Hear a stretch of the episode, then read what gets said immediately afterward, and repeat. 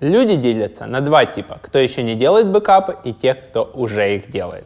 Как сохранить важную информацию, чтобы потом не было мучительно больно? Как не писать заново тот документ, который был утерян, а восстановить его быстро и легко? Я делаю бэкапы уже много лет, и в этом выпуске я поделюсь своими подходами, что работает и как ты можешь сохранить важную информацию для себя и не кусать потом локти. Поехали! Подкаст «Продуктивный роман» о компаниях, которые делают продукты в интернете, сервисы и приложения. Подписывайтесь на новые выпуски на сайте roman точка ю а в разделе «Подкасты». Ставьте пять баллов в iTunes и рекомендуйте друзьям. Привет! Это спецвыпуск подкаста «Продуктивный роман», и сегодня мы поговорим о том, как правильно делать бэкапы.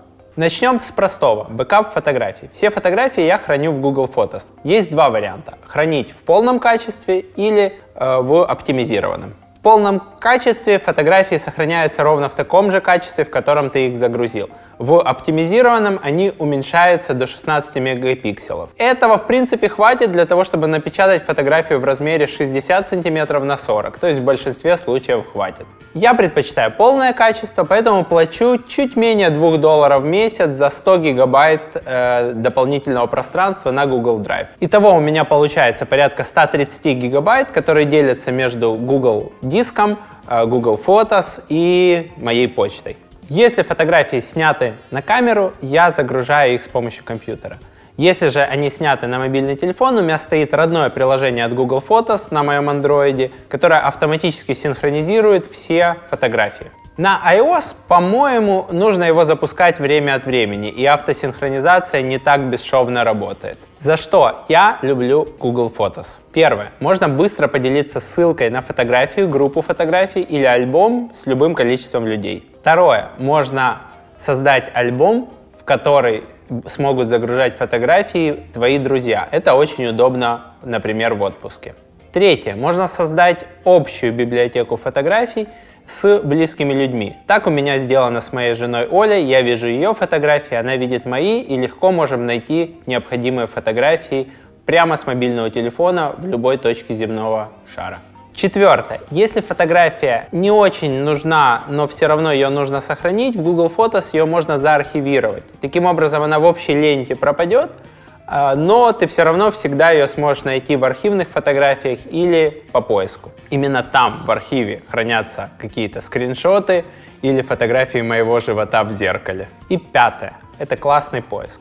Действительно классный, потому что ты можешь найти фотографии, если ты помнишь, когда они были сняты, или если ты помнишь географическую точку, где они были сняты, например, ты снимал это с мобильного, или же ты просто вбиваешь название того, что ты ищешь. Например, мне недавно нужно было найти фотографию, где я в футболке. Я просто ввел футболка. Алгоритмы Google поняли, что я на этой фотографии в футболке, и выдали мне все подобные фотографии. И еще маленькая фишка: если ты, как и я, терпеть не можешь обрабатывать фотографии или у тебя нету на это времени.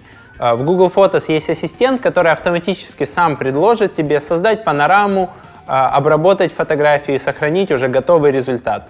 То есть тебе ничего не надо делать, он время от времени тебе предлагает уже обработанную фотографию, чаще всего обработанную хорошо. Следующий вопрос: где хранить видео? Можно там же, прямо в Google Photos. Э, опять же, либо в полном качестве, либо в урезанном, он будет его сжимать до Full эйч ди тысяча восемьдесят, возможно, еще дополнительно применяя какие-то свои алгоритмы, чтобы видео весило меньше. Также видео можно хранить на YouTube. Для этого заводишь любой аккаунт, заливаешь видео, только перед этим проходишь специальную проверку, чтобы можно было заливать видео больше, чем на пятнадцать минут. Залив такое видео, выставляешь ему настройки конфиденциальности, доступ по ссылке или приватно. И тогда это видео видят либо те, у кого есть ссылка, либо ты и там, твои друзья, которых ты вручную добавишь. Где хранить архивы «Продуктивного романа» и все эти э, видео со съемки, я еще не придумал. Я пробовал FaxNet, но мне он не очень пришелся по душе, поэтому если ты можешь подсказать, где недорого и удобно хранить все видео, которые мы снимаем, напиши в комментариях. Следующий вопрос: где хранить документы? В первую очередь Google Docs, Google Spreadsheets и остальные сервисы внутри Google Drive. В этих решениях все хорошо. Это возможность комментировать, это система контроля версий, это возможность выдавать доступы и многое-многое другое. Но любой бэкап максимально хорош, если у тебя есть пару копий. Что произойдет, если завтра взломают твой аккаунт на Google или Google его заблокирует? Поэтому я советую настроить бэкапирование компьютера полностью или частично. Расскажу о двух подходах для владельцев Mac и для тех, у кого Windows. С две тысячи десятого года я пользуюсь Mac'ом, э, уже поменял несколько ноутбуков, и э, я использую внутри Mac'а Time Machine. Эта система позволяет сохранять все изменения системы и вообще весь снимок системы на любой момент времени. Например, открытые вкладки, состояние файлов, установленные программы, настройки и так далее. При покупке нового Mac'а ты просто подключаешь его к питанию, подключаешь к нему жесткий диск, и за ночь ты пересаживаешься просто на новый Mac, где все ровно такое же, как у тебя было на старом. Все программы, все настройки, все состояния файлов, ты просто пересел с одного Mac'а на другой. И это все произошло благодаря Time Machine. Многие владельцы Mac не разобрались с этой функцией и не научились ею пользоваться. И поэтому они думают, что для Time Machine нужно покупать какую-то Time Capsule от Apple, которая стоит, ее надо где-то там найти ей место, она занимает много места и так далее. Все это не так, подойдет любой обычный внешний жесткий диск. Да, с Time Capsule это все будет удобнее, потому что тебе не нужны провода, но жесткий диск ты можешь завести не один, а сразу несколько. Я купил вот таких вот два жестких диска на один терабайт от Western Digital по приблизительно пятьдесят долларов с скоростным ю эс би три ноль э, входом для того, чтобы все, все бэкапы делались быстро. Почему два? Я их храню в разных местах. Если, не дай бог, что-то случится с одним местом, останется бэкап в другом месте. Почему один терабайт, если жесткий диск в моем компьютере максимум занимает пятьсот гигабайт. Потому что, во-первых, я делаю бэкапы не только своего компьютера, а и жены, а во-вторых, я иногда храню там промежуточные файлы, и в-третьих, я люблю, когда на этих жестких дисках хранятся состояния, то есть ты можешь хранить, что происходило с файлами на твоем компьютере за последние три месяца и восстановить на любую дату нужный тебе файл. Для себя я решил, что оптимально подключать жесткий диск раз в неделю-две. Для этого у меня есть повторяющаяся задача в системе постановки задач. Ты, наверное, спросишь, а что делать, если мне нужно делать бэкапы чаще, чем раз в неделю-две, или у меня Windows? Решение есть.